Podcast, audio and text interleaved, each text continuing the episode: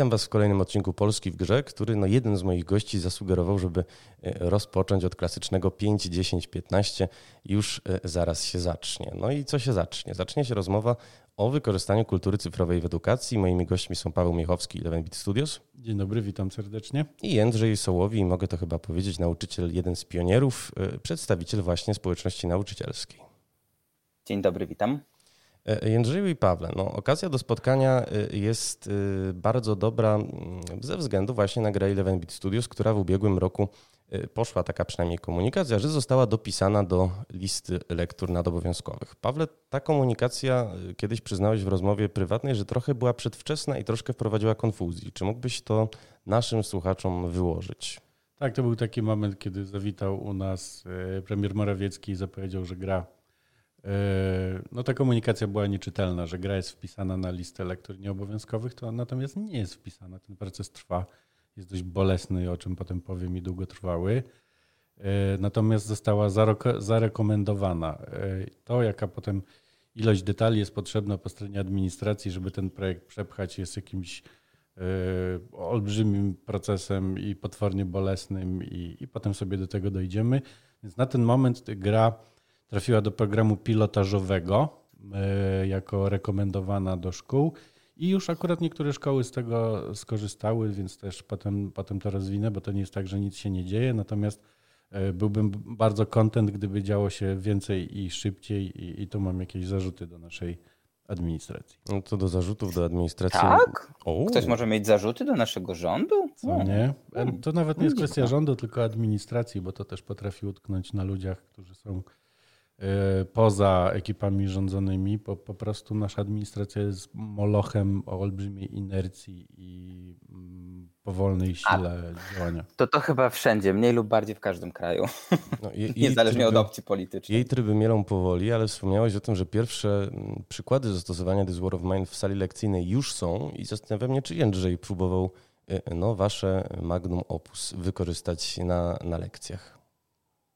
E, jeszcze nie. Niestety nie miałem takiej okazji, e, aczkolwiek e, do tej gry sam się sam miałem przygodę z tą, e, z tą grą, także absolutnie nie dziwię się tutaj walorom edukacyjnym.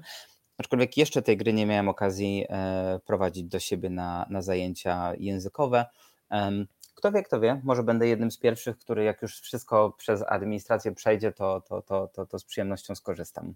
No to Pawle, w takim razie y, co musi się wydarzyć, co się teraz w ogóle z grą dzieje i dlaczego ta administracja rzuca kłody pod nogi projektowi? To była taka sytuacja, że najpierw e, po decyzji premiera trafiło to do ministra edukacji wówczas pana Piątkowskiego. Natomiast tam już sobie e, na szczytach naszej władzy zaplanowano zmiany i pana Piątkowskiego zastąpił pan Czarnek, który nawet nie wiem, czy jest jakoś z projektem zapoznany bo w jego administracji gdzieś to utknęło kompletnie. U pana Piątkowskiego był taki e, człowiek w ekipie, mm, pan Lestarowicz, e, Rafał, który e, no, dużo tak naprawdę zrobił, dużo pomagał, ale jemu też praca w ministerstwie już jakoś zbrzydła i opuścił ministerstwo, pracuje w tym momencie w fundacji Fintech.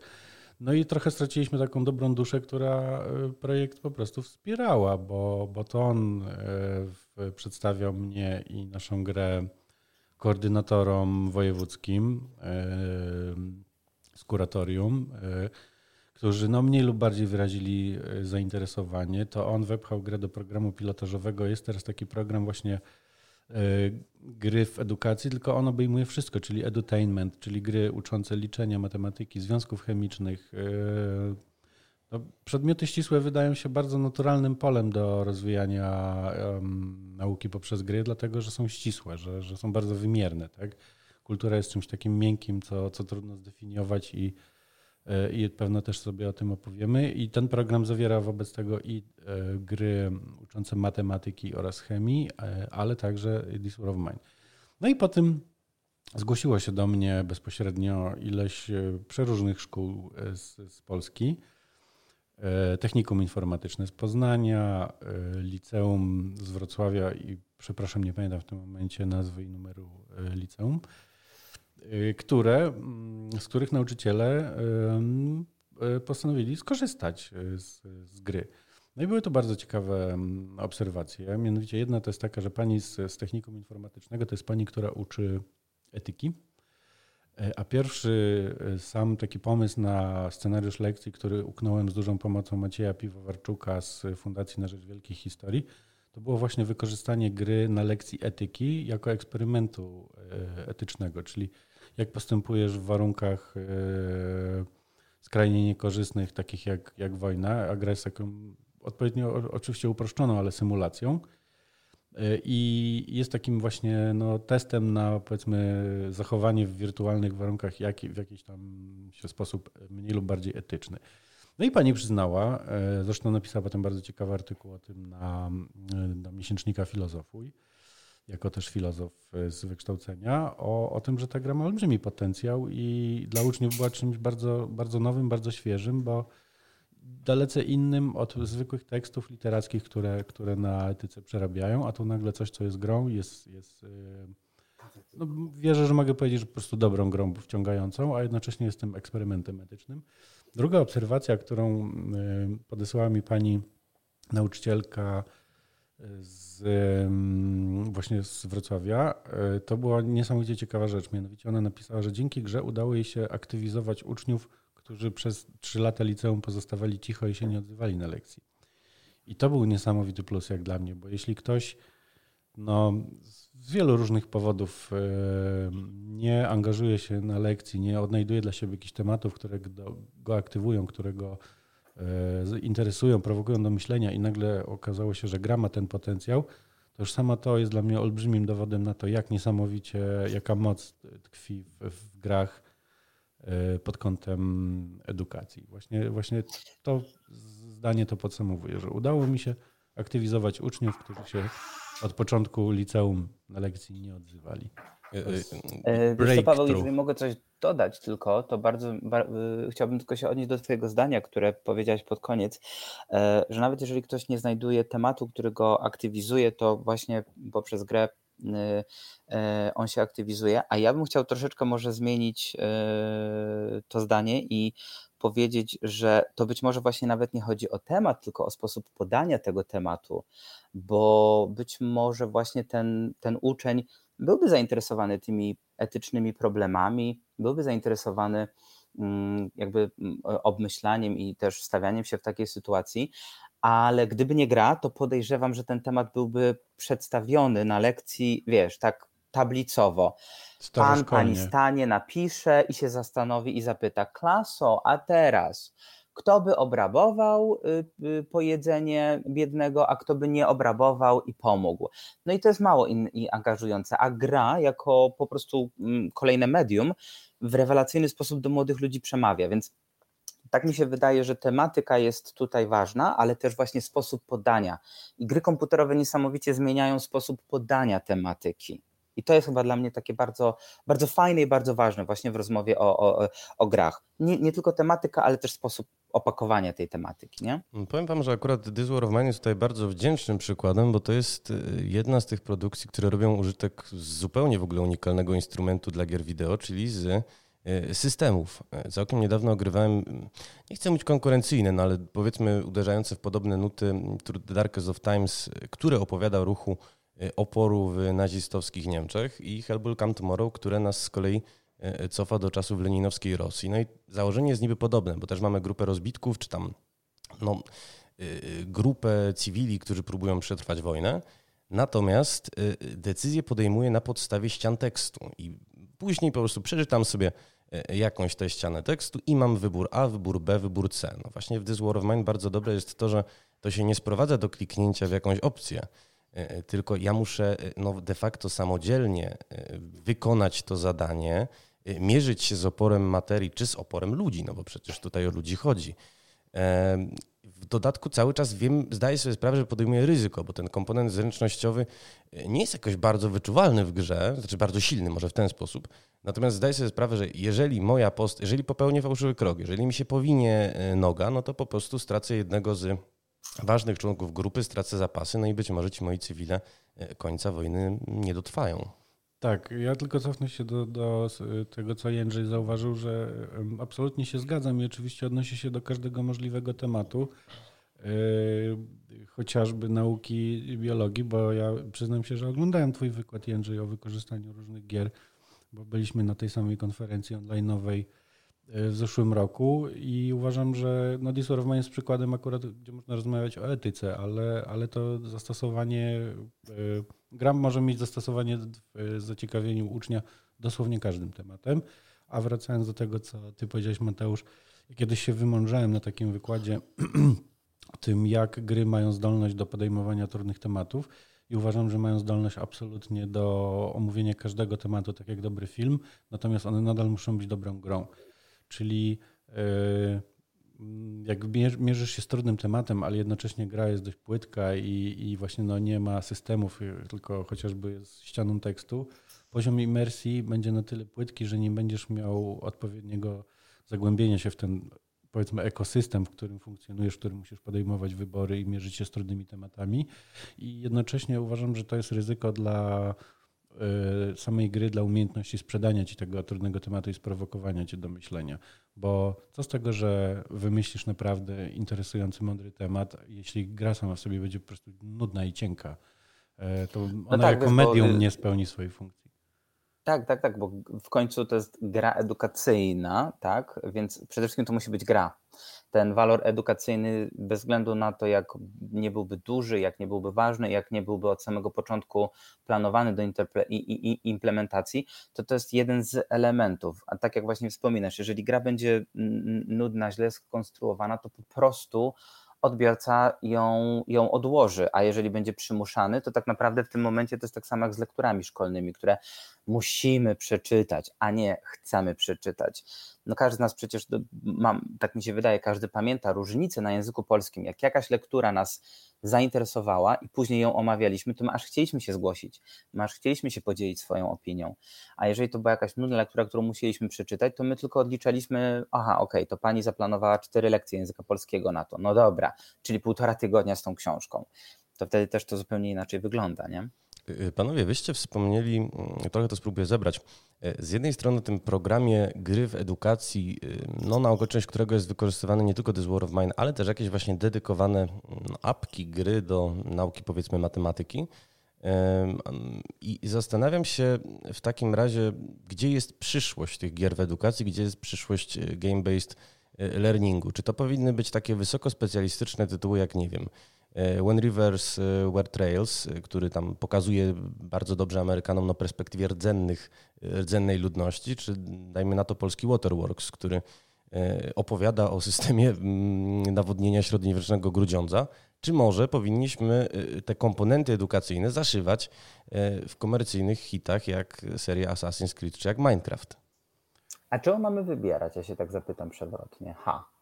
A może po prostu tutaj obie drogi są super. Ja uważam, że tutaj dla jednego i drugiego podejścia będzie miejsce. Dla mnie tak naprawdę to byłoby takie wymarzone, bo zauważcie, że e, zainspirowany uczeń albo w ogóle zainspirowany człowiek zaczyna sam szukać. Więc ja sobie wyobrażam, że kiedyś w idealnym świecie utopii za lat 15-20 może być tak, że gry mainstreamowe po prostu mają gdzieś tam wątek edukacyjny, zaszyty, który jest de facto przy okazji i można go posmakować, a można też go kompletnie ominąć, zależy od wyborów. No a jeżeli ktoś się zainteresuje, to będzie mnóstwo właśnie takich już konkretnych e, aplikacji, konkretnych gier, które czy w szkołach, czy samemu będzie można po prostu używać. Moim zdaniem to się świetnie by komplementowało. Pawłem? No, tak, oczywiście. E, no, trudno się nie zgodzić, dobrze to Jędrzej ujął, bo Gra komercyjna na siłę nie powinna wkładać elementów edukacyjnych, y, bo musi być grą komercyjną. Wiecie, to często są bardzo drogie produkty, które muszą na siebie zarobić. Natomiast, ale dlaczego nie miałyby korzystać, skoro, skoro mogą? Y, popatrzmy na serię Paradoksu. Zagrywałem się ostatnio w nowe Crusader Kings. Ilość detali historycznych, po którą sięgnęli twórcy, jest dla mnie, a uważam się za amatora historyka, który wie trochę na ten temat i byłem y, pozytywnie zszokowany po prostu. To jak można sięgnąć, pograć sobie Słowianami i na początek są y, wiele słowiańskich plemion w tym naszym rejonie, kultury, religie, wielu władców na, na poziomie książęcym, których no, gdzieś tam po nauki historii w ogóle pewno niewiele z nas pamięta, a to w tej grze istnieje. Robota wykonana przez deweloperów jest niesamowita, a jednocześnie jest to świetna, po prostu dobra strategiczna gra.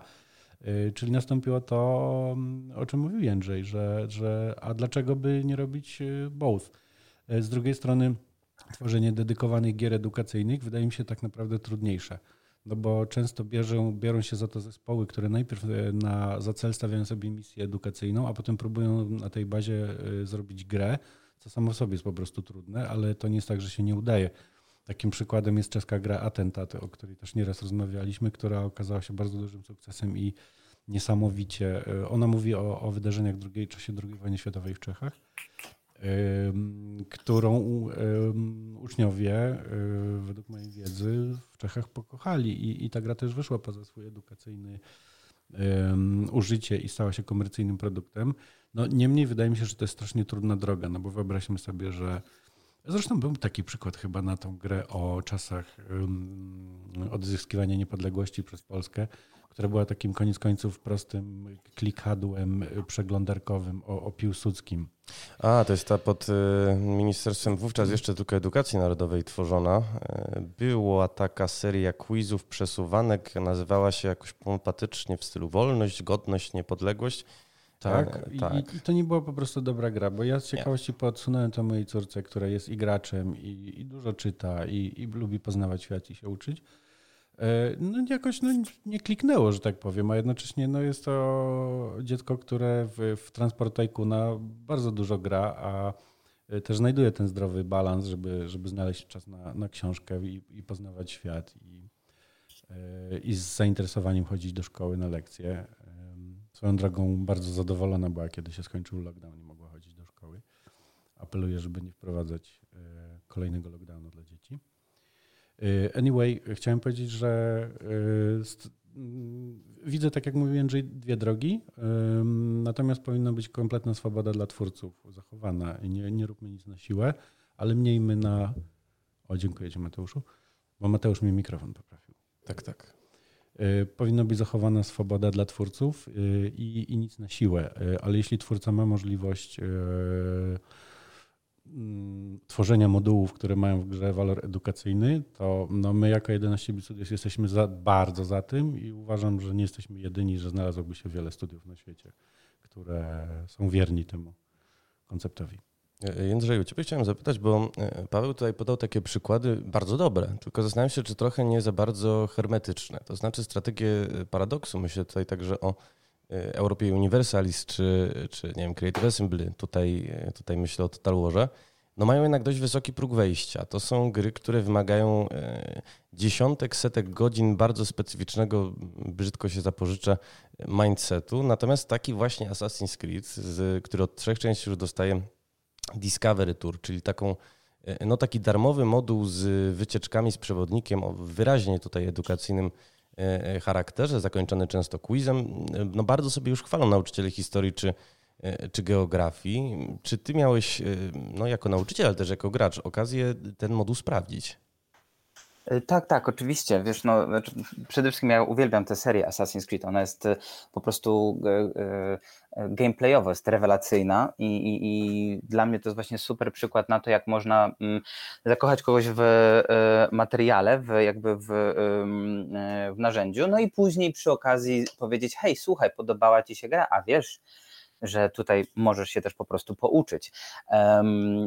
Także mm, absolutnie tutaj e, ten Discovery Tour jest czymś bardzo, bardzo fajnym i on też e, mm, tak naprawdę może też być nie tylko do, do historii, czy do geografii, ale właśnie też do, e, do kultury, do, do wiedzy o kulturze, prawda? Bo, bo, bo mamy tam antyczny Egipt, mamy antyczną Grecję, no teraz mamy e, wikingów, prawda? Więc, więc um, można też właśnie um, różne um, religijne aspekty tutaj poruszać, panteony e, bogów, bóstwa. Więc tak naprawdę nauczyciel może sobie to wykorzystać jako taką bazę i pójść w bardzo wielu kierunkach, no, na przykład filozofia. No przecież jakby tutaj cała, cała ta część, która rozgrywa się w Grecji, to tam nawet Cassandra bądź Alexios, czyli ci protagoniści, E, oni też nawet spotykają e, e, Herodota, oni spotykają wow. chyba, chyba nawet Sokratesa. Tak, jest. No, także Także jakby tutaj w ogóle jakby podejście do, do, do, do kwestii filozoficznych, to tutaj tak naprawdę no sky is the limit. Tylko, tylko jakby później wyobraźnia nauczyciela to ogranicza. Dlaczego? Bo ja wychodzę z założenia, że jakby gra tylko jako gra, no ona jednak nie do końca spełni swoje narzędzie, tak? bo, bo, bo, bo tam jest też mimo wszystko ograniczona ilość materiału to, co mm, twórcy gry tam zaplanowali i zaimplementowali. Natomiast jeżeli nauczyciel troszeczkę się tutaj też e, zaangażuje, trochę e, włoży pracy i uzna tę grę mm, jako e, punkt wyjścia, tak żeby później rozbudować swoje lekcje o wątki, które w grze się pojawiają, albo nawet nie, E, no to wtedy to jest dopiero moim zdaniem mm, fajne podejście, które, które może dać świetne rezultaty. Mm, dlatego, że y, w młodym człowieku trzeba moim zdaniem zawsze rozpalać ciekawość. I fajnie na przykład podejść do, do, do tego z, z, perspektywy, ok, w grze było to, a zobaczmy, co jeszcze wiemy na ten temat. I, i, i wtedy dopiero młodzież jakby e, sama wykonuje robotę, że tak powiem. E, co do Twojego progu wejścia, e, no zgadzam się, tu jest to dosyć, e, dosyć mm, ważny temat, no bo mm, są też gry, które są na takiej zasadzie mm, easy to start, hard to master, czyli że łatwo w tę grę zacząć grać, po prostu ją uruchomić i posiedzieć trochę, ale żeby jednak być mistrzem tej gry, no to trzeba spędzić te dziesiątki, setki godzin. Ale ja myślę, że to jest właśnie troszeczkę inny temat, bo my tutaj rozmawiamy, że tę grę trzeba jakby mm, mieć dziesiątki czy setki godzin w tych Warhammerach, w tych wszystkich tam paradoksowych e, strategiach, owszem, no ale tutaj bardziej wchodzimy jakby w element bycia mistrzem, czyli jakby podbicia całej galaktyki w Stellarisie na przykład paradoksu, czy właśnie zawładnięcie całą krainą w Warhammerze, w Total Warze. E, natomiast nie trzeba przecież aż tak głęboko wejść w gameplay gry, żeby wykorzystać ją do edukacji, prawda? Więc tutaj wydaje mi się, że nawet taka trudniejsza gra mm, może być użyta mm, jako po prostu inspiracja. Ważne, żeby w nią się dało łatwo rozpocząć grać. Bo przecież są różne gatunki, tak? Assassin's jest jednak y, grą bardzo akcji, a wszystkie paradoksowe strategie wymagają dużo skupienia, czasu. I nie jeden uczeń, ale też nie jeden nauczyciel po prostu tego czasu może nie mieć. Więc ja też wychodzę z takiego założenia, że gra wcale nie musi być, że tak powiem, łatwa w gameplayu. E, ważne, żeby po prostu ona miała jakiś ciekawy element, który może zainteresować większość, e, większość klasy. Natomiast wracając do tego Discovery Tool, to uważam, że to jest właśnie świetny przykład na to, jak deweloperzy, którzy mają miliony do dyspozycji i mają setki osób w swoich zasobach, zauważają walor edukacyjny i sami z siebie te, e, te walory edukacyjne później na przykład dodają. No bo zauważmy, że o ile pamiętam, ten Discovery Tour nie był na premierę nie. dostępny, on później się pojawił. Mm, on też jest do kupienia osobno. Jeżeli ktoś nie ma gry, to on mm, to może po prostu zainteresować się samym tym elementem edukacyjnym. No i on jest po prostu niesamowity. Ja ci powiem, że ja faktycznie tam parę wieczorów spędziłem sobie po prostu chodząc po tych e, wioseczkach, po tych, po tych zatokach, greckich bardziej, bo ja teraz jestem bardziej w, na etapie Odyssey. Mm, I, I, to jest niesamowite, jak wielki poziom imersji we mnie się uruchomił. E, świetnym przykładem jest też to, mm, że, że, że gra może edukować w dowolnym wieku.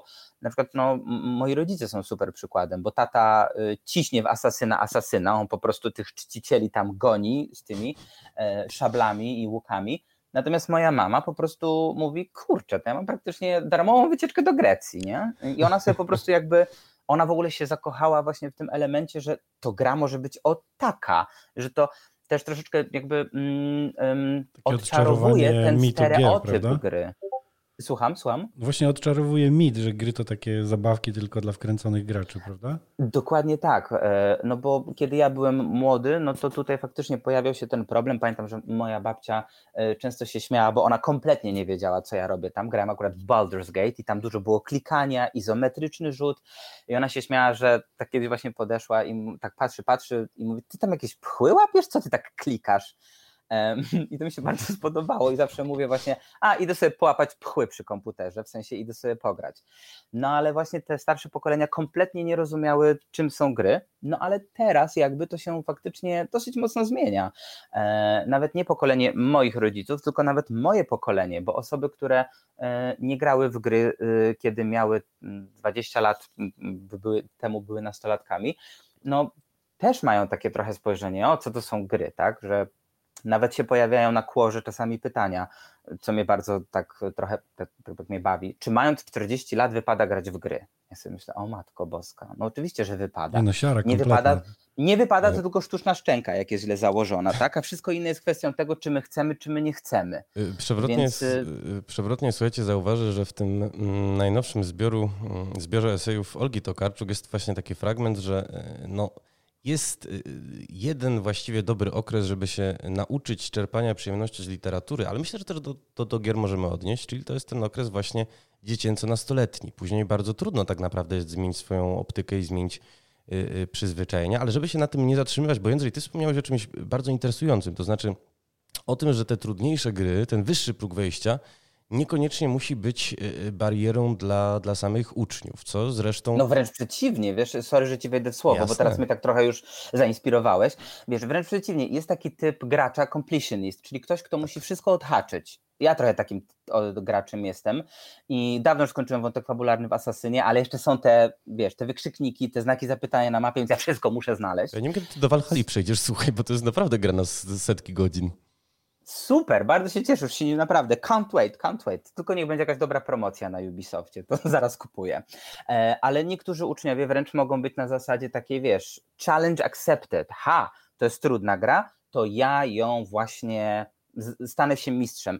I jakby trudny próg wejścia być może dla uczniów będzie nawet e, plusem. Czym innym w ogóle, drugim tematem są nauczyciele. No właśnie chciałem się do, do tego nawiązać, Jędrzej, ponieważ e, no, mhm. przygotowując się do tej rozmowy, jak rozmawialiśmy e, sobie prywatnie, wspomniałeś o tym, że e, korzystając no, de facto z dość trudnej gry City Skylines podczas lekcji, trudność tak naprawdę nie wynikała z samej gry i, i z poziomu trudności, jaki sobie zaplanowali twórcy, tylko no, z nieprzygotowania klasy szkolnej na takie rozwiązanie.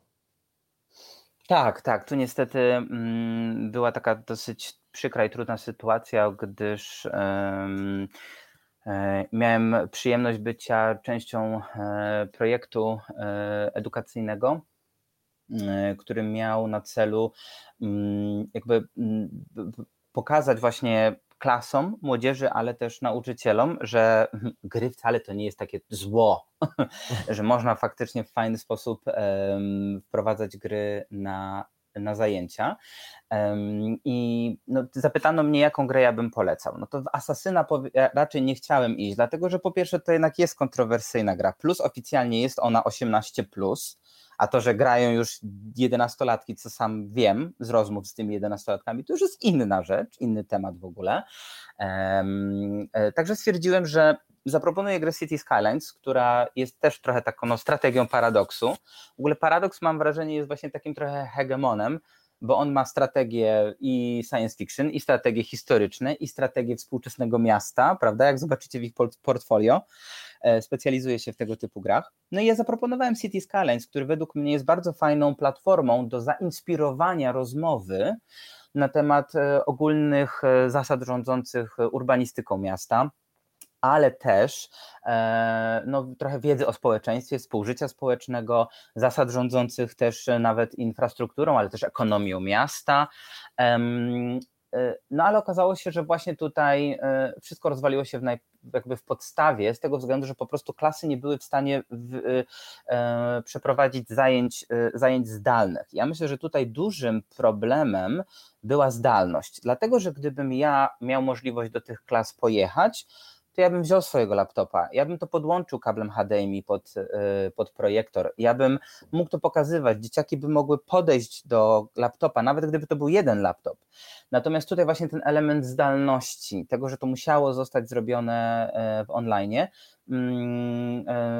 kompletnie to rozłożył. To było już w sytuacji, kiedy ten lockdown kompletny został zdjęty i wyglądało to w ten sposób, że klasy były w takich trochę bańkach, że klasy mogły się razem spotkać, ale ja byłem włączany.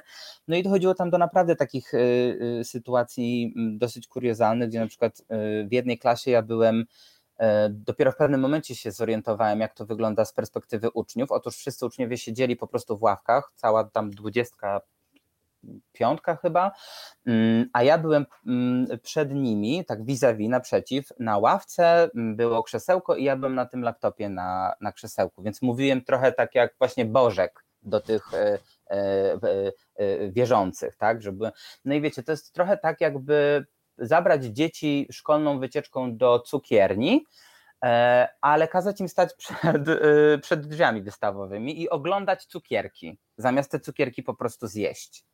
Więc na przykład problem był taki, że ja w pewnym momencie stwierdziłem, dobra, okay, to na szybko coś trzeba wykombinować, więc padłem na pomysł, dobrze, to może po prostu streamujmy moją grę, a dzieciaki na przykład będą sobie w dwóch grupach głosowały. Czy ja mam elektrownię postawić węglową, czy y, wiatrową, tak? E, czy rurę wyrzutu ścieków mam postawić przy jeziorze, czy może jednak przy rzece, żeby to dalej tam szło. No ale okazało się, że oczywiście też kolejny problem techniczny. Jak tylko zacząłem streamować, no to internet tam w szkole siadł, no bo jednak było za dużo danych naraz.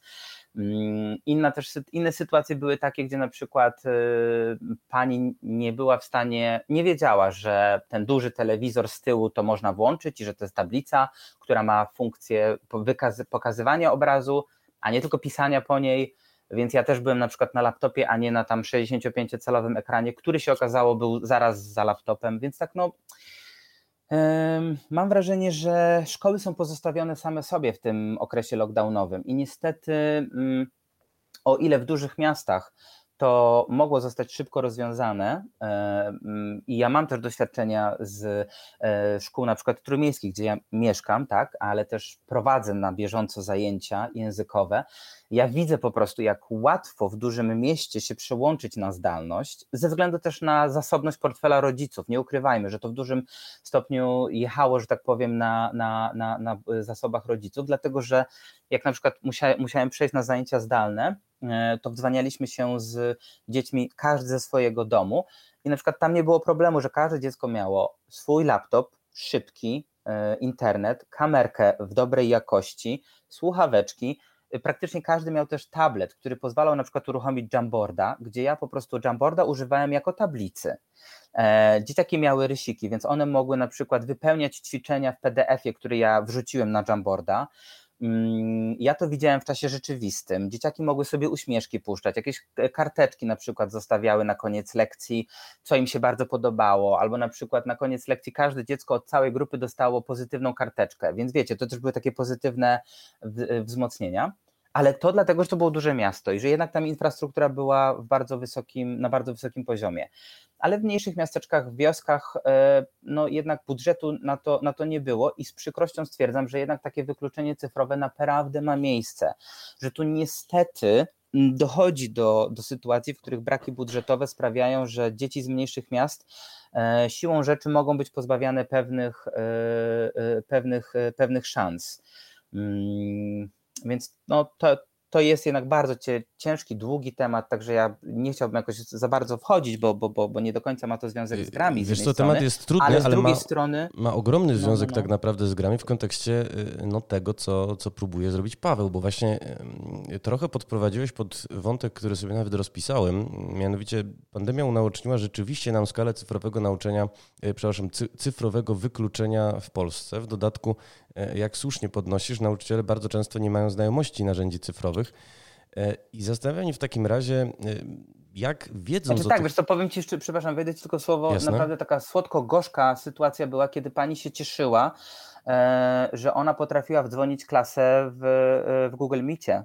Jakby dla niej to było już wyzwanie, po roku ponad zdalnej nauki. Ja nie mówię, że to były pierwsze tygodnie, gdzie nauczyciele mieli prawo nie znać narzędzi, bo przecież mhm. ja też w ciągu tego roku zdalności musiałem sporo narzędzi nowych poznać, e, jakby doszkolić się, e, ale wiesz, dlatego, że ja też mocno pracuję jakby przysłowiowo komercyjnie, tak? Ja mam klientów, którzy mi płacą za to, że ja jestem przygotowany, ja muszę dowieść wysokiej jakości produkt, że tak powiem.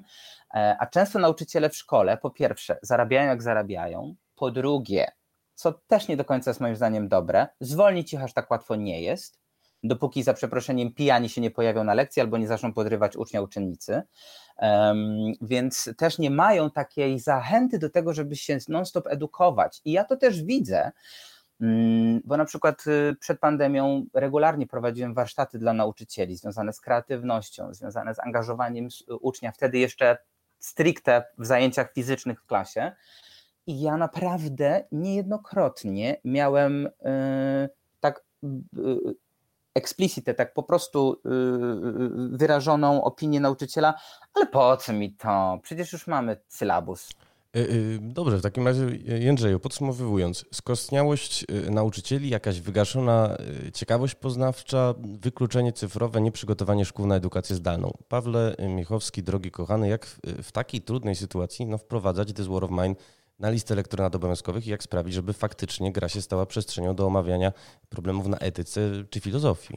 Wiesz co, zacznijmy od tego, że tak naprawdę nauczyciel y, to poza jakimkolwiek programem pilotażowym może już korzystać, bo jest podstawa programowa, to są y, pewne zdefiniowane pojęcia, które uczeń w danym wieku ma opanować i zrozumieć, ale dobór narzędzi jest wybitnie swobodny dla nauczyciela. Nauczyciel y, Na razie. poza no, no na razie, oby tak zostało oczywiście. Poza, poza tą listą lektur obowiązkowych i nieobowiązkowych ma bardzo dużą swobodę doboru zupełnie innych rzeczy, tak? To nauczyciel wymyśla, gdzie pójść na jakąś wycieczkę, żeby poruszyć temat i porozmawiać w, w terenie i może wziąć grę e, i tak dalej. I to ma e, miejsce. Natomiast to, o czym ty mówisz, no proszę wziąć pod uwagę, że akurat This War of Mine to nie jest gra nowa. Ta gra ma na ten moment 7 lat ona nie była nawet wymagająca, kiedy wychodziła, bo to nie jest e, super turbo 3D z wieloma poligonami, bajerami, światłami. Ja uważam, że to jest bardzo ładna gra, ale ona na szczęście nie jest wymagająca. E, I, I po tych paru latach rozwoju, to wydaje mi się, że no, dzisiaj ona na starym laptopie e, całkiem nieźle działa, więc problem jest tam, gdzie nie ma zasięgu internetu i gdzie rzeczywiście są dzieci pozbawione sprzętu. Ja gdzieś dotarłem do takiej statystyki, że u nas to już nie wygląda źle, e, bo e, wykluczenie cyfrowe dotyka tylko kilku procent uczniów.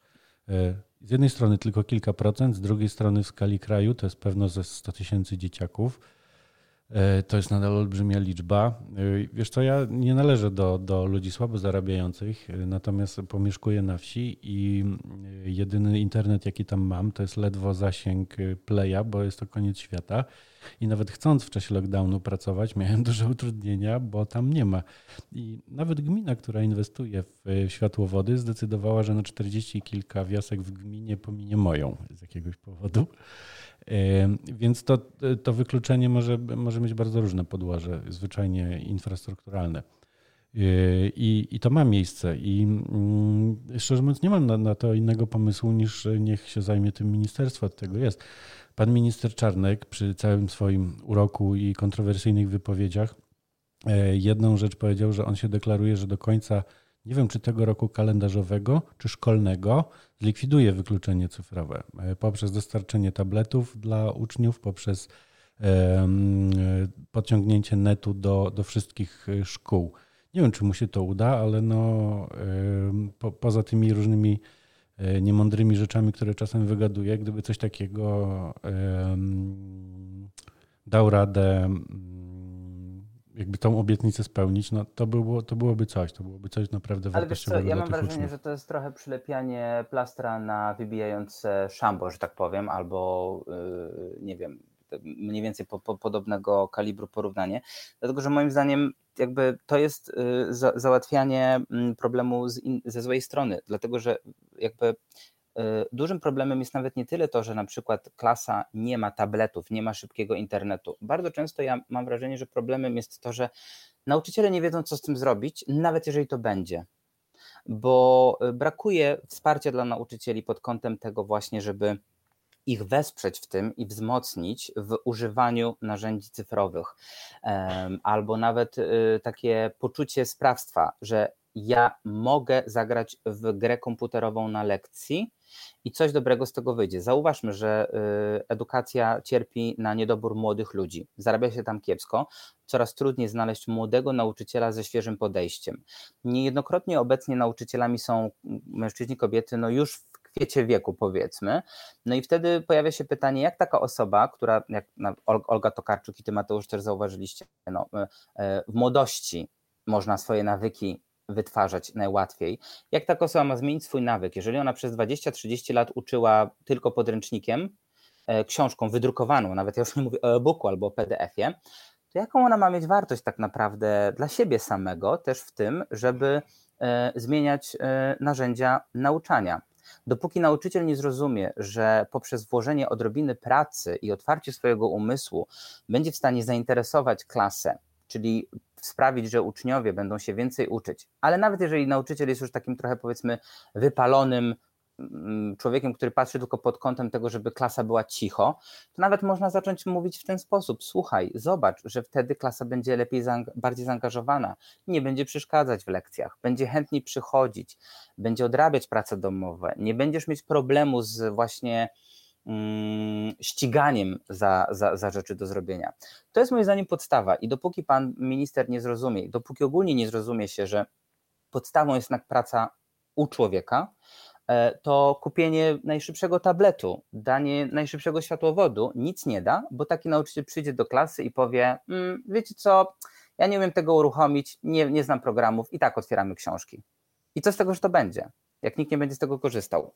Zapytam przewrotnie, bo y, pamiętam Paweł nam udzielił, myślę tutaj o papierowym magazynie polski GameDev.pl, który się ukazał w grudniu zeszłego roku, y, takiego wywiadu o no, bardzo znaczącym tytule Przewietrzymy skostniały kanon. Zastanawiam się, i to jest pytanie i do ciebie Andrzeju i do ciebie Pawle, y, czy właśnie to, że się pojawił pilotażowy program gry w edukacji, to, że Eleven Bit Studios deklaruje, że jest w stanie dostarczyć E, no właśnie, chociażby This War of Mine. To, że pojawiają się coraz e, nowocześniejsze narzędzia i robią z nich użytek już teraz nauczyciele pionierzy, choć trochę samopas, trochę we własnym zakresie, właściwie tej e, ciekawości poznawczej u nauczycieli nie wywoła, no bo to nie jest realizowanie rok w rok tego samego programu, idąc tą samą ścieżką dokładnie i to nie jest mocowanie się często z no nieprzyjazną rzeczywistością, bo umówmy się, że pensje nauczycielskie dalekie są od takich, jakie być powinny, ale to jest jakiś nowy, ciekawy, absorbujący element.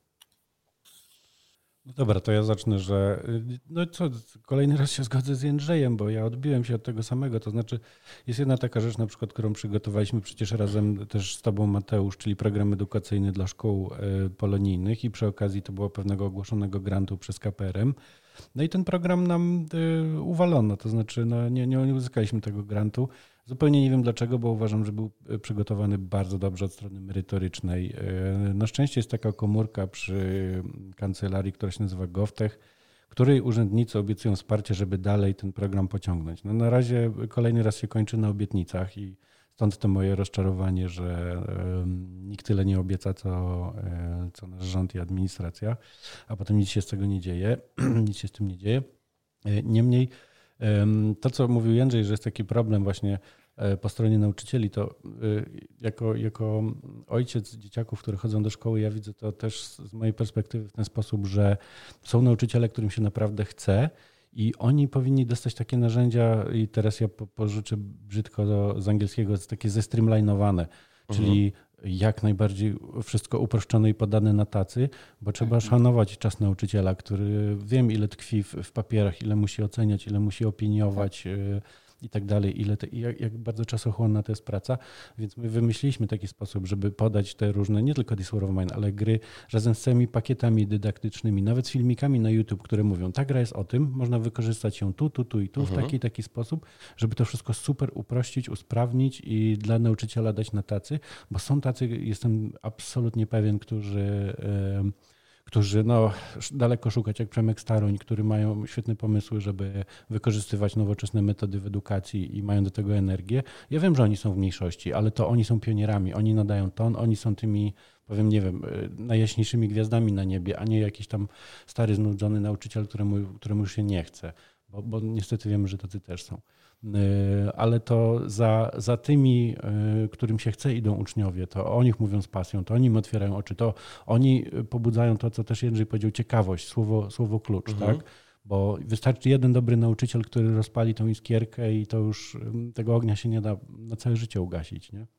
Więc tak, jestem... pamiętajcie, że taki nauczyciel w swojej, w swojej karierze będzie y, doty dotykał, ale w taki dobry sposób, żeby nie było, setki uczniów tak, w ciągu swojej kariery, więc też nigdy nie wiadomo, gdzie padnie to ziarno zasiane przez takiego jednego nauczyciela. Więc z jednej strony absolutnie się zgadzam, że tacy właśnie headlinerzy, tacy, tacy, tacy innowacyjni nauczyciele są bardzo ważni, ale jednak trzeba myśleć po prostu o skalowalności i to, co właśnie tutaj padło a propos, a propos tego, tej, tej takiej komplementarnej e, pomocy dydaktycznej jest e, naprawdę fundamentalnie ważne. Te materiały powinny być łatwo dostępne dla nauczycieli to powinny być takie już po prostu pakiety gotowe do używania, bo mm, nie powinniśmy moim zdaniem wymagać, że każdy nauczyciel nagle, nagle stanie się pasjonatem używania gier w edukacji. Nie musimy tego wymagać. Powinniśmy natomiast zrobić wszystko, właśnie powinniśmy się skupić na tych 97% nauczycieli, którzy nigdy pasjonatami gier nie będą, ale żeby oni te gry zauważyli jako równy książkom e, e, element yy, narzędziownika. I nawet jeżeli oni w gry nie grają, to oni będą w stanie konkretne tytuły mm, użyć. No, simple as that. Ja, ja uważam, że to jest klucz do, do rozwiązania mm, tego problemu, jakby, może nie problemu, tylko wyzwania, jak wprowadzić gry do, do, do, do e, podstrzechy szkolne. Zastanawiam się w ogóle, czy my tej dyskusji nie odbywamy, panowie, trochę za późno. To znaczy nawet już nie nawiązuję do Amerykanów, u których no, Oregon Trail jest pomocą edukacyjną od 30 lat do 65 milionów odbiorców trafił. Naszym słuchaczom może przypomnę krótko, że to jest taka strategia, która się toczy w czasach XIX-wiecznych e, pionierów, którzy się z Missouri do Oregonu e, tytułowego wyprawiają, która no też była pomocą bo dydaktyczną, bo bardzo sprytnie przekazywała pewne właśnie takie wątki historyczne, no garść informacji z czasów kolonizacji Dzikiego Zachodu. Natomiast odnoszę wrażenie, że przez bardzo, bardzo długi czas kultura cyfrowa była deprecjonowana. Nawet się jej w ogóle statusu kultury czasem odmawiało, no bo tak jak, tak jak powiedzieliście, jeżeli ktoś nie grał za młodo, no to patrzył na to po prostu na, jako na jakąś taką zabawkę, e, igraszkę i tak naprawdę odnoszę wrażenie... Albo y, narzędzie szatana. Prawda? Albo narzędzie szatana. Tutaj... Mogę wam wtrącić tak. dobrą anegdotę na ten temat, bo na spotkaniu właśnie z kuratorami wojewódzkimi trafiłem na panią, która powiedziała, że ona absolutnie nie wyobraża sobie, że te wszystkie strzelanki, w którym leje się krew i rozwala się ludziom łby, mogą trafić do szkół jako narzędzia edukacyjne. E, no, generalnie pani była bardzo na nie. Mhm. No więc prowadziliśmy rozmowę, do, żeby jej jakby trochę uświadomić, o czym mowa, do paraleli. No i pytam jej, czy uważa, że e, szachy jako gra edukacyjna są bardzo rozwijające? No oczywiście, tak, bardzo, szachy świetne. Więc mówimy, no widzi pani, i strzelanka, i szachy to też jest gra. Więc niech pani nie stawia znaku równości między pewną brutalną grą typu, nie wiem, postal, a szachami, bo jest mnóstwo gier, które mają walor edukacyjny i patrzmy w ten sposób. Tak samo film, może być film pornograficzny, a może być potop. E, z jakiegoś powodu puszczamy potop w szkołach czy krzyżaków, a, a pornografii nie. No właśnie też z jakiegoś e... powodu, tak, ale zastanawiam się coraz bardziej z jakiego. No. ale puszczamy, ale puszczamy, tak, tak. No. no. może to nie był najlepszy przykład akurat, ale no jak nie, ja jeszcze żart, chodziłem żart, tam, wiesz... wiesz... To jest klasyka, słuchaj, to jest klasyka. Tak. Jakby do, nie patrzeć. Do szkoły w latach 90. I, i, i wtedy były, czy jeszcze nawet 80. I, i przede wszystkim były tylko książki, a miałem taką polonistkę Y, panią Hannę, która, która puściła nam film na wideo i byliśmy zachwyceni, że w ogóle, ło, rany, film w szkole w ogóle, ale innowacja, nie? Ale no y, widzisz, właśnie, y, to, to jest świetne, co ty powiedziałeś, że paręnaście lat temu to puszczenie filmu miało podobny oddźwięk jak teraz wprowadzenie gry. I jakby tutaj warto też właśnie ludziom, którzy są po, po drugiej stronie barykady, uzmysławiać, że tak naprawdę to nie jest jakby teraz pierwszy raz, kiedy my próbujemy coś nowego wprowadzić do edukacji, czy, czy w ogóle jakby to jest proces, który jednak jakby wzór, to tak jak w matmie, powiedzmy, wzór pozostaje ten sam, tylko te zmienne się zmieniają, prawda? Tak, tak jak 20 mhm. lat temu były, były, były właśnie filmy puszczane, tak teraz gry wchodzą. Y, panowie, to jest w ogóle bardzo dobry moment chyba, żeby mm, wypunktować coś, co powinniśmy wypunktować wcześniej, już nawet może na początku audycji, e, e, mianowicie opowiedzieć trochę o zaletach game-based y, learningu. Wiem, że Jędrzej tutaj w temacie mhm. E, siedzi. Czy mógłbyś w takim razie powiedzieć słuchającym nas, mam nadzieję, nauczycielom, pracownikom administracji, pracownikom NGO-sów, dlaczego gra wideo jest rzeczywiście dobrym instrumentem edukacyjnym? O, a ile mamy czasu, powiedz mi, co? No jeszcze chwilę Ile godzin jeszcze mamy? Ile godzin jeszcze mamy? No godzin to już nie, niestety. E, znaczy, wiesz co, dla mnie to absolutnie to jest temat rzeka, ale jakby dla mnie najważniejszym elementem jest po prostu y, efekt, który chcemy y, osiągnąć. A według mnie najważniejszym celem, efektem jest to, żeby uczniowi się po prostu chciało żeby nauczycielowi się po prostu też chciało. Mm, warto dlatego używać języka, który dla ucznia jest jak najbardziej naturalny. Ja pamiętam, że właśnie był taki mem, jest, prawda, no bo w internecie rzekomo nic już nie zginie. E, jest gdzieś taki mem, jak nauczyciel, który jest, który jest e, e, świeczką, opowiada o y, monitorze komputerowym e, w klasie dla dzieciaków, które są już smartfonami. Czyli ja tutaj pokazuję jakby zupełnie różne y, poziomy tego, jak myśli nauczyciel, co on przekazuje, a w jakim, w jakim świecie żyją dzieciaki, żyją uczniowie. I gry po prostu pozwalają mówić ich językiem. E, gry pozwalają w świetny sposób e, przemycić wiedzę, przemycić pewne tematy, zachęcić do własnego poznawania. Mm, one nie do końca są e, miejscem, żeby za, za przeproszeniem łopatologicznie po prostu dać treści, dlatego że ich nie może być za dużo, ale one są świetnym, świetną podpałką do tego, żeby uczniowi samemu się chciało. A wracając do tego, co też rozmawialiśmy e, z Pawłem, e, wprowadzenie narzędzi, które są przemyślane, które są e, wypróbowane, daje nauczycielom bezpieczeństwo, poczucie bezpieczeństwa, że oni wprowadzą gry na zajęcia w bezpiecznym dla siebie też środowisku.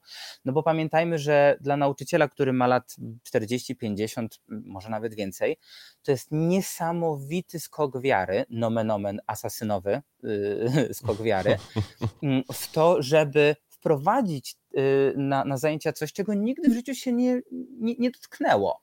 Więc ten nauczyciel też musi być zaopiekowany. Ale gwarantuję, że ta wspólna przygoda będzie niesamowita, bo zarówno nauczyciel, jak i uczniowie odnajdą, mam, mam, mam takie wrażenie, wobec siebie nawzajem też nowe pokłady szacunku, zainteresowania, takiej też trochę fascynacji, bo nauczy, y, y, uczniowie mogą zobaczyć, że ten nauczyciel to wcale nie jest ten taki, nie wiem, przeklęty kat, który tylko tam y, straszy klasówkami, ale to też może być po prostu fajny człowiek, który zainteresuje się ich pasją, i jakby posłucha ich, a z kolei nauczyciel może zobaczyć, że uczniowie mogą być niesamowitym partnerem w takiej przygodzie edukacyjnej, jeżeli tylko on się otworzy na to, co dla uczniów jest, e, jest ważne.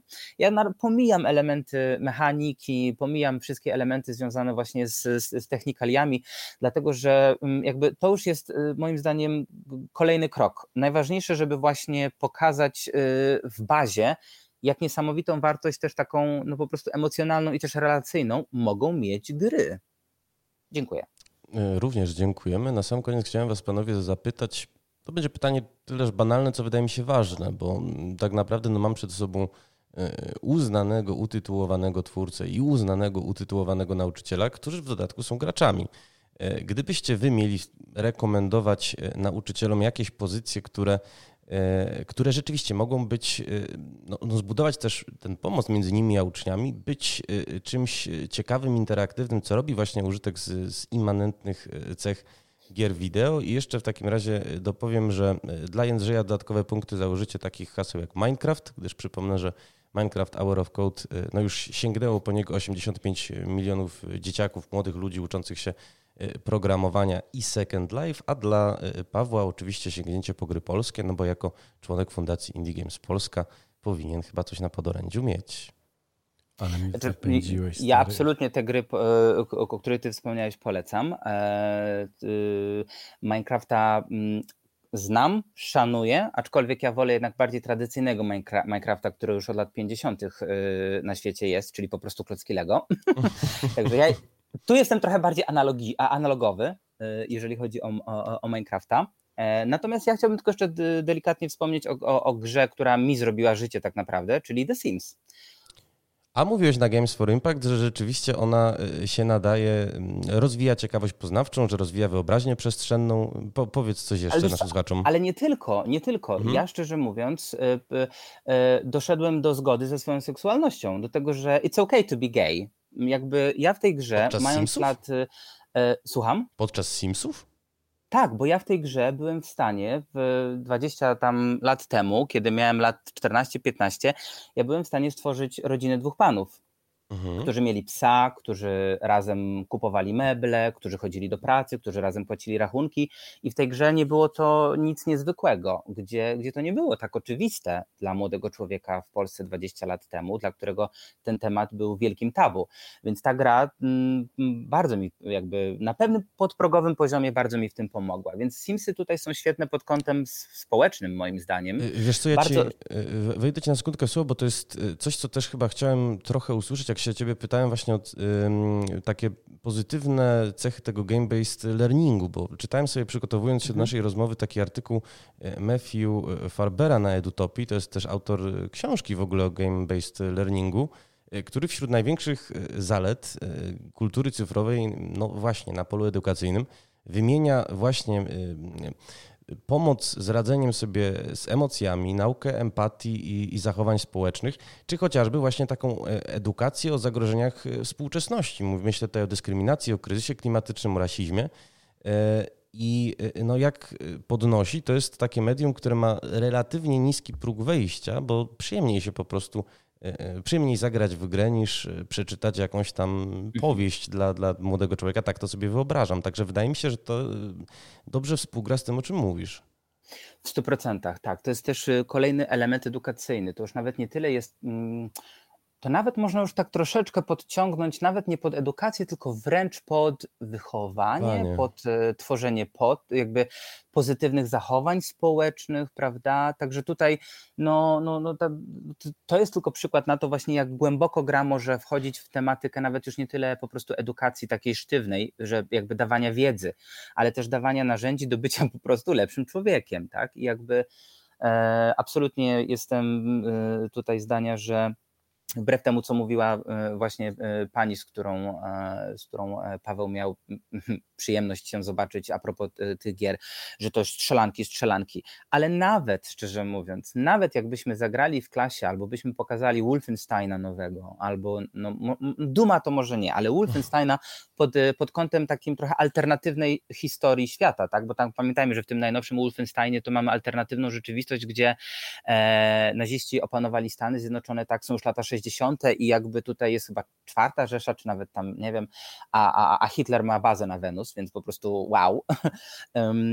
To to można też niesamowicie rozwijać też pod kątem właśnie etycznym, społecznym. No słuchajcie, to naprawdę jakby sky is the limit moim zdaniem. Przypomnę lądowanie aliantów w Normandii w którejś edycji Medal Call of Duty czy Medal of Honor, bo ja zawsze je mieszałem. tak. To no, było i tak. strzelanką tak. i niesamowitą lekcją historii. To było tak, tak, tak sugestywne y, i, i zawsze się kojarzyło z tym lądowaniem z szeregowca Rejana. A jeszcze chciałem wam jedną rzecz powiedzieć. Była taka malutka gra y, Coming Out Simulator y, z dekady temu. Ona rozgłos zrobiła właśnie dzięki temu, że podjęła trudny temat Mhm. Po, potem jakoś czasem została zapomniana. Może dlatego, że to była bardzo mała gra. To była tak naprawdę gra na 20 minut, no ale ona pokazywała, jak jest właśnie ciężko osobie homoseksualnej przyznać się rodzicom do tego, że jest jakie to jest y, emocjonalne wyzwanie, jakie to jest trudne, jak można się spotkać w ogóle z niezrozumieniem. Y, I to była niesamowita gra właśnie dlatego, że ona otwierała empatię, jakby jak, mhm. jak to jest wczuć się w taką osobę, jak zrozumieć, jak to może być trudne i niespodziewane i jak możesz nawet na trudne efekty trafić w, w swojej własnej rodzinie. To bardzo ciekawa gra była. Y, to ja wam polecę, korzystając z okazji, ubiegłoroczną, bardzo niszową rzecz, nazywa się If Found. To jest gra o coming outie na irlandzkiej prowincji, tylko w taki powiedziałbym nieoczywisty sposób zrobiona, bo ty tam e, kierujesz e, dziewczyną transpłciową, ale dowiadujesz się tego dopiero w połowie rozgrywki, e, która no właśnie jest z jakichś względów... Spoiler alert! No niestety, ale wiesz co, to jest bardzo dobrze podprowadzone. Dlaczego? Dlatego, że y, mniejszości psychoseksualne, ludzie o tożsamościach powiedzmy mniej y, mainstreamowych bardzo często są sprowadzani do roli tokenu, do roli comic reliefu, a tutaj masz osobę, którą zdążysz y, polubić, zdążysz, -hmm. zaczniesz z nią empatyzować, zaczniesz przejmować się jej problemami i dopiero wtedy dowiadujesz się, wiesz, nagle w połowie mniej więcej gry, że one wynikają z tego, że ona nie doszła do porządku właściwie ani z własną orientacją romantyczną, ani z własną y, orientacją psychoseksualną, ani z własną tożsamością płciową. Więc to jest taki skomplikowany w ogóle y, case czy kazus, brzydkie makaronizmy. Ale dobrze, bo moglibyśmy zapewne jeszcze długo rozmawiać o tego typu produkcjach, ale nie chciałbym Pawłowi odpuścić. Chcę jakieś polskie gry, które mogą w klasie szkolnej znaleźć zastosowanie, usłyszeć. No to ja uważam, że dobrym przykładem zawsze będzie seria Wiedźmin, dlatego że po pierwsze jest oparta na rodzimej literaturze fantastycznej, a po drugie, że garściami czerpie z mitologii słowiańskiej przedchrześcijańskiej i jest przebogatym źródłem takiego bestiariusza tak. E, chociażby. Wydaje mi się, że spory potencjał ma gra Warsaw o powstaniu. To jest trochę gra trudna, no bo ona korzysta jakby z takiego schematu rozgrywki jak Darkest Dungeon, i jest w tym dość dobra, ale nie jest wybitna, tak jak Darkest Dungeon. E, więc wydaje mi się, że ta gra e, mechanicznie mogłaby, gdzieś tam chłopaki mogliby pokombinować w jakimś dodatku nad, nad pewnymi jeszcze polerowaniem, bo, bo ma potencjał o mówieniu o też takim trudnym momencie w naszej historii, jak powstanie warszawskie. Trochę ten potencjał ma My Memory of Us, ale też wydaje mi się, że ta gra znowuż mechanicznie jest taka zbyt prosta, żeby tak trudny temat ugryźć. I, I, to są rzeczy, które mi zawsze tak przychodzą do głowy. Jest taka fajna gra Wingspan. Mhm. Na skrzydłach, adaptacja planszówki. Tak, dokładnie, która mówi o ptakach tak? w sposób bardzo, bardzo ciekawy. A moja córka właśnie jest takim ptakologiem, amatorem. E, strasznie, strasznie lubi ten temat i to jest zdecydowanie dla niej. Sam przygotowałeś taką listę, więc tak mógłbym tak ściągać swoje listy, Mateusz. No tak, jeszcze With the Revolution, Coffee tak, War, no parę jest takich. Tak, no With the Revolution chociażby po to, e, żeby przedstawić w bardzo ciekawy sposób rewolucję francuską. E, więc nawet lokalnie mamy trochę, mamy trochę takich gier. Czy coś do dodania, Andrzeju? Mm, ja tylko chyba kropkę na końcu zdania. Kropkę na końcu zdania. No to słuchajcie, ja bym e, właściwie powinienem postawić wielokropek na koniec, bo o tej edukacji o, to jeszcze... pięknie, tak, wielokropek, bo temat można ciągnąć, ciągnąć. Otóż to i na pewno go jeszcze nie zamknęliśmy, ale bardzo się cieszę, że w tak znakomitym groniu udało się go chociaż naszym e, odbiorcom zasygnalizować. Bardzo Wam panowie dziękuję. Moimi gośćmi byli Jędrzej Sołowi. Dziękuję serdecznie za zaproszenie. I Paweł Michowski. Dziękuję serdecznie. Do zobaczenia, dzięki.